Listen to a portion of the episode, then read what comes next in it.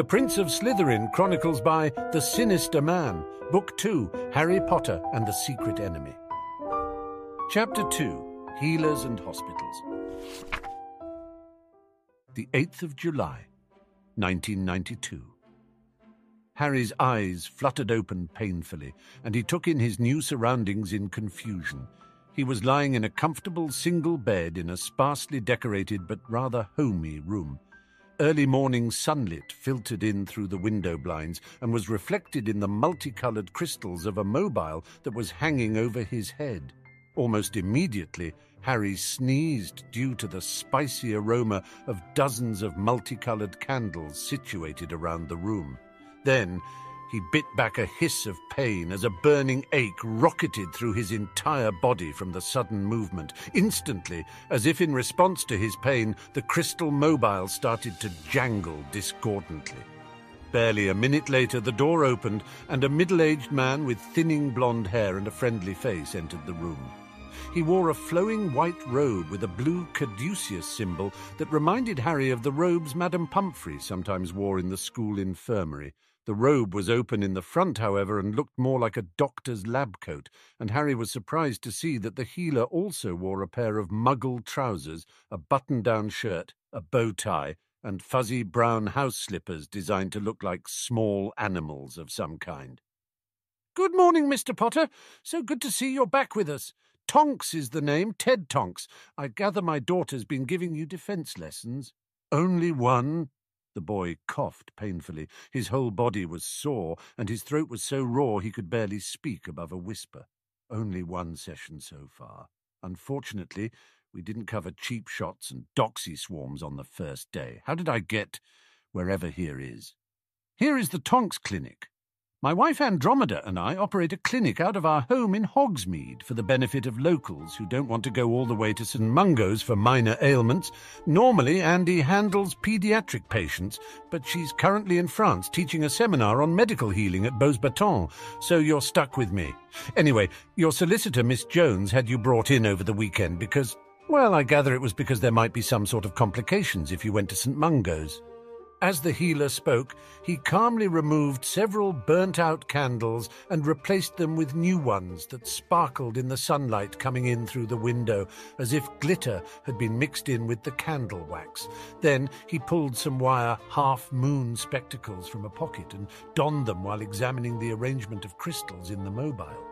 Dissatisfied for some inscrutable reason pertaining to chakras, he rearranged several crystals so that their reflected light would strike Harry in some more auspicious manner. What sort of complications? asked Harry as he tried to figure out the purpose behind the healer's seemingly random actions. Well, he said, severe doxy poisoning is the sort of thing you can go to St. Mungo's for without anyone batting an eye, Mr. Potter. But accompanied by a black eye, a fractured jaw, and a concussion, that's the sort of thing that gets people talking, especially for someone in your circumstances. At that, Harry remembered that had happened, that Vernon Dursley had struck him hard enough to nearly knock him out, and then thrown him out to be devoured by the doxy swarm. Yeah, he thought, nearly getting murdered by your guardian, who is also your estranged parent's brother in law, might definitely get people talking. Harry shifted his position, grimacing in pain as he did. What day is it? Tuesday the 8th at quarter to nine in the AM. You've been in a healing coma since around 8 o'clock on Saturday night. The process by which doxy venom is neutralized is extremely painful, so I thought it best you sleep through as much of the experience as possible. You woke up a wee bit ahead of schedule. Ted suddenly glanced down at his feet and then looked back up sheepishly. Hence the badger slippers. Harry laughed and then winced from the pain. So that was what they were supposed to be, he thought to himself. Badger slippers. What else would a Hufflepuff wear around the house? I wonder if they come in a snake theme. What can you tell me about what happened last Saturday night, Healer Tonks? he asked aloud. Call me Ted, Mr. Potter. I'm muggle-born, you see, and never really went in for pure-blood etiquette. There was a chime that rang somewhere nearby. Ah, do hold that thought, Mr. Potter.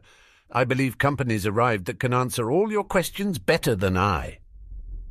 Ted stepped out of the room for just a moment and then returned with Hestia Jones and, to Harry's surprise, Professor Snape.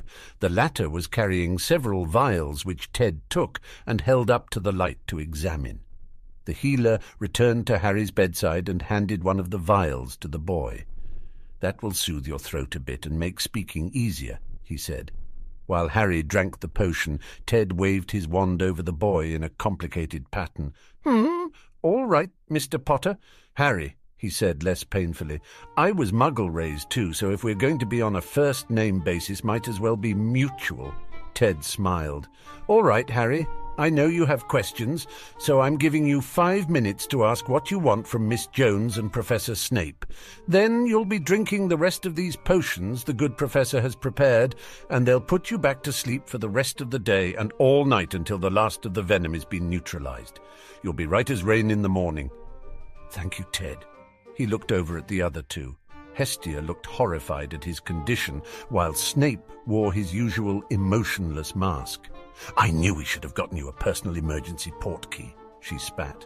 And by tomorrow we will have one for you, even if I have to wring Violetta Edgecombe's neck to get it. It's okay, Hestia, he said softly while trying not to move too much. I'm alive. That's what matters. Although I would like to know how I got here. I thought I was done for. The last thing I remember is. His voice trailed off. The last thing he remembered was Vernon's smile. Snape stepped forward. I believe it would be best if you were to go first and tell us what you remember, Potter.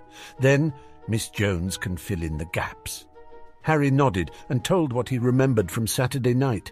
His strange encounter with Dobby, the swarm of doxies, how Vernon had sucker-punched him and thrown him out to die. Then he looked concerned for a moment. Also, I remember using Alohomora to get inside the house. Am I going to be in trouble for underage magic? Actually, said Hestia, that little misdemeanor probably saved your life. It registered with the Office of Underage Magic, and they sent a first offence owl notice to the Dursleys. As your registered solicitor, I got a courtesy copy and immediately knew something bad must have happened with those muggles, so I apparated straight there. You were already unconscious, but I was able to shoo most of the doxies away from you and set up a protective shield. Then, just a minute or so later, the Aurors showed up. Apparently, the doxies killed the ministry owl that was carrying your underage magic warning. I saw that, said Harry with a sick expression. They ripped the poor thing apart. It was awful.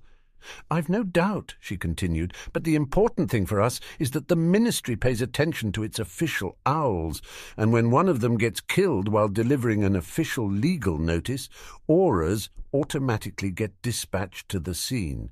Two of them showed up and were able to eradicate the doxies. Then I had one of them transport you here, while the other Auror and I went in to talk to the Dursleys. You'll be happy to know that all of your personal possessions are now at our offices. Well, except for this one. With a smile, she reached into her handbag and produced Harry's wand. The boy smiled in relief. Thanks. I was afraid Vernon might have snapped it. It had rolled under the couch. When it wasn't on your person or among your things, I used the summoning charm. Also, to answer your earlier question, you are allowed to use underage magic for self-defense. The Auror report made it clear that you were defending yourself against an unusually large doxy swarm, and I've already filed the paperwork to expunge that first warning from your file. Harry sighed. So, what happens next? Somebody wants to kill me, and the Dursleys are happy to help them. Snape stepped forward. What happens next, Potter, is that you will rest and allow healer Tonks to complete his work. We shall return tomorrow morning to discuss your future living arrangements. Minutes later, Harry was sleeping peacefully, and the three adults stepped out of the room. I noticed you didn't mention his uncle's status, Severus, said Hestia. Neither did you, he replied, while staring off into space thoughtfully. Neither one of you mentioned it to me either said Ted. What about the bastard? Please tell me he's rotting in a ministry holding cell. Not just yet, unfortunately, said Hestia. While he was being interviewed by the Auror, Vernon Dursley suffered a massive heart attack. He's presently in intensive care in a muggle hospital. A heart attack, you say? said Ted, mildly. How convenient. The witch stiffened. I was there, Ted. Neither the Auror nor I did anything untoward, no matter how much he deserved it. Anyway, that cut the interview short, but we have enough to be sure that Harry Potter is no longer safe at the Dursley residence. Although, in their defence, Harry seemed to be fine there this summer until this doxy swarm business. Apparently, an actual attack on their home by magical creatures pushed Vernon over the edge. Her face hardened almost into cruelty. Not that the Wizengamot will accept that as an excuse when we file charges. She turned to Snape. I thought the house was supposed to be warded against magical creatures. It is, he replied coolly. You'll notice that none of them got inside to attack the Dursleys. Unfortunately, the wards don't extend to cover the entire grounds, and in any case, they were never intended to protect Potter from outright treachery by his own kin. He thought for a moment. And come to think of it, I doubt they can block out house elves. There are very few wards that can do so other than those placed on government facilities. The elf who assaulted Potter was named Dobby. Is there any sort of registry of house elf names? he asked the solicitor. None that I'm aware of, said Hestia, although the number of private families old enough and rich enough to have multiple house elves is fairly small, and overwhelmingly pure blood. Hmm, and while I've been in the homes of many purebloods who might conceivably bear Harry ill will, I am embarrassed to say that I've never paid attention to the names of any of their servants. I know we're all just trained to ask house elves to carry our bags and fetch the afternoon tea, and then we just forget about them. Speak for yourself, muttered Ted. He was, in fact, both fond of and intensely protective of his own house elf. Anyway, the boy obviously can't stay where he is, regardless of what happens to this Dursley beast, said Ted. Where are you going to send him? Good question, Hestia responded. There's an injunction that says he's not going to the Potters against his will, but they still have the power to veto a placement they disapprove of, which probably means no Slytherins.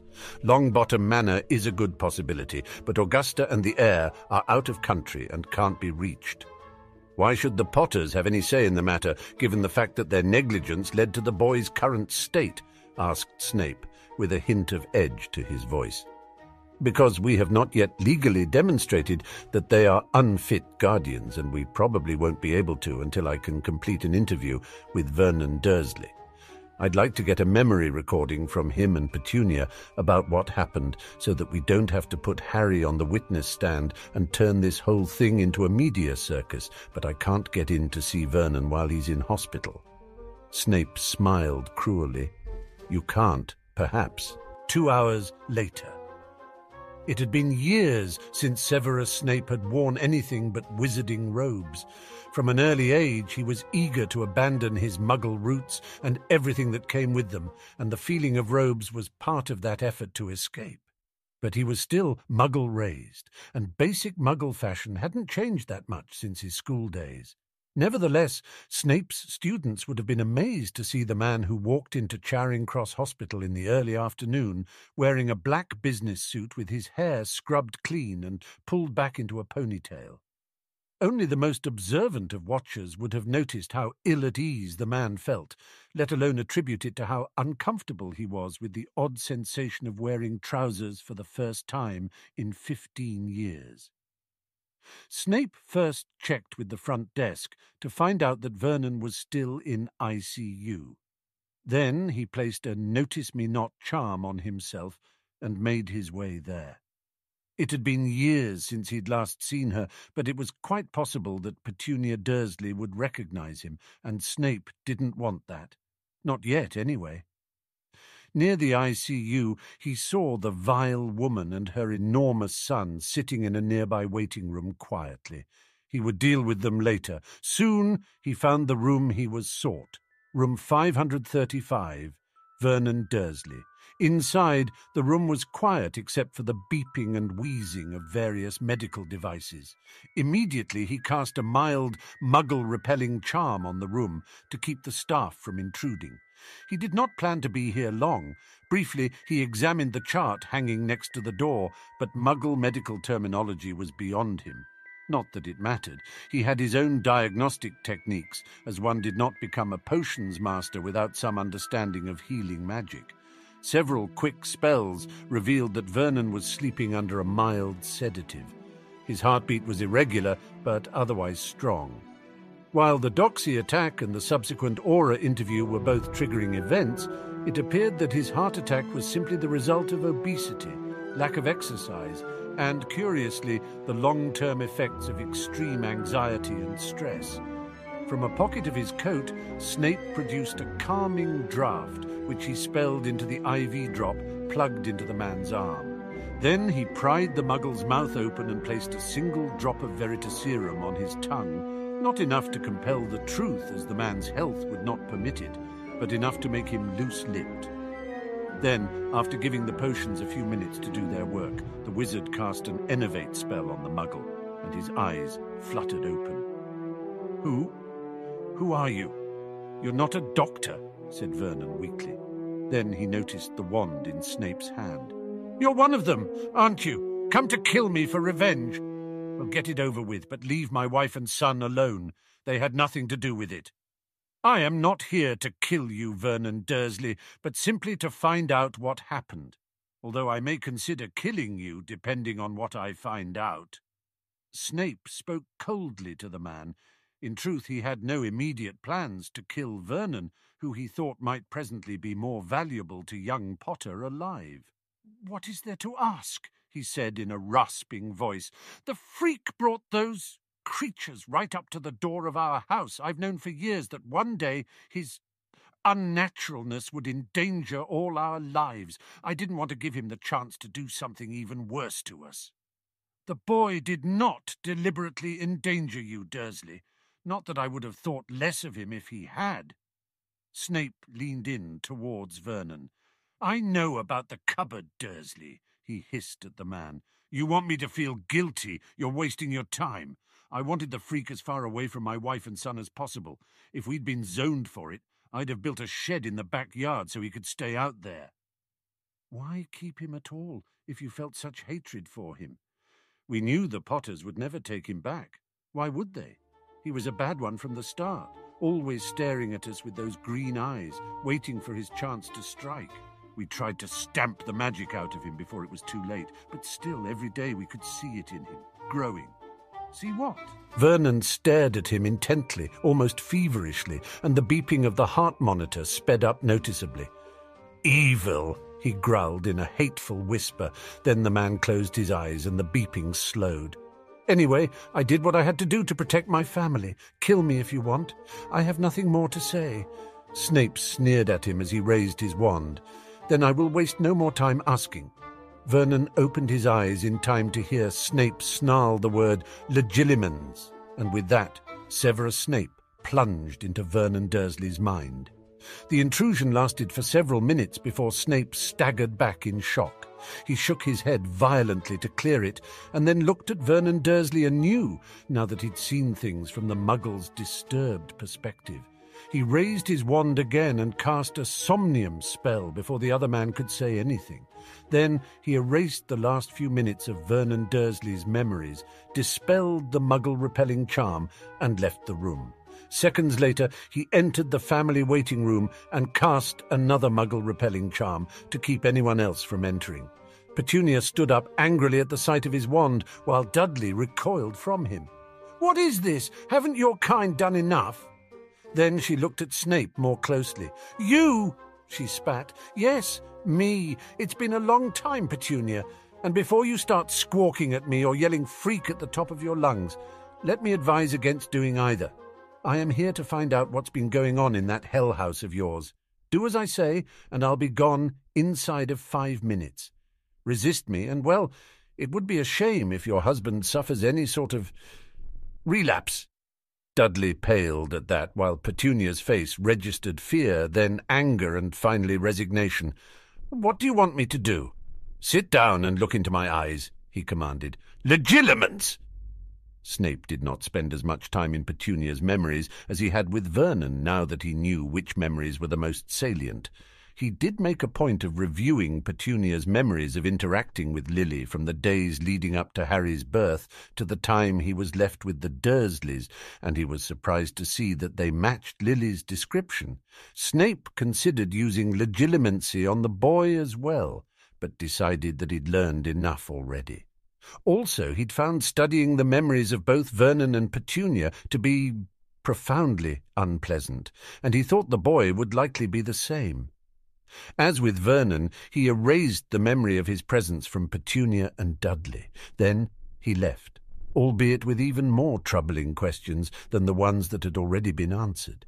From the hospital, Snape apparated to Diagon Alley and went straight away to the offices of Podmore and Associates to inform Artie and Hestia of his findings.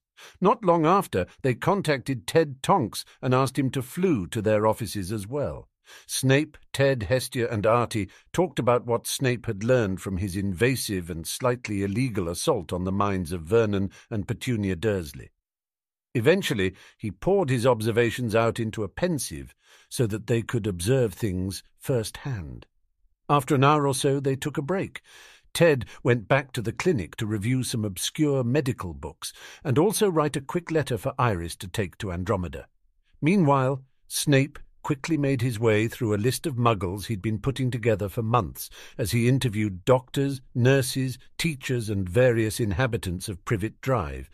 Then he went back to Hogwarts to raid the restricted section of the library. Artie went home to his wife Elizabeth for a quick dinner, and then told her he'd be working very late that night. His expression was so grim that this time she didn't chide him about the late hours. She knew the look that said, Something bad has happened to one of my clients, and simply kissed his cheek and promised to have the family's house elf leave a late night snack for him. Around eight, the four reconvened to discuss their findings and spent several hours doing so. They also went through an entire bottle of Ogden's finest, though not because it was a happy occasion. Follow us on Patreon for more Harry Potter fanfics.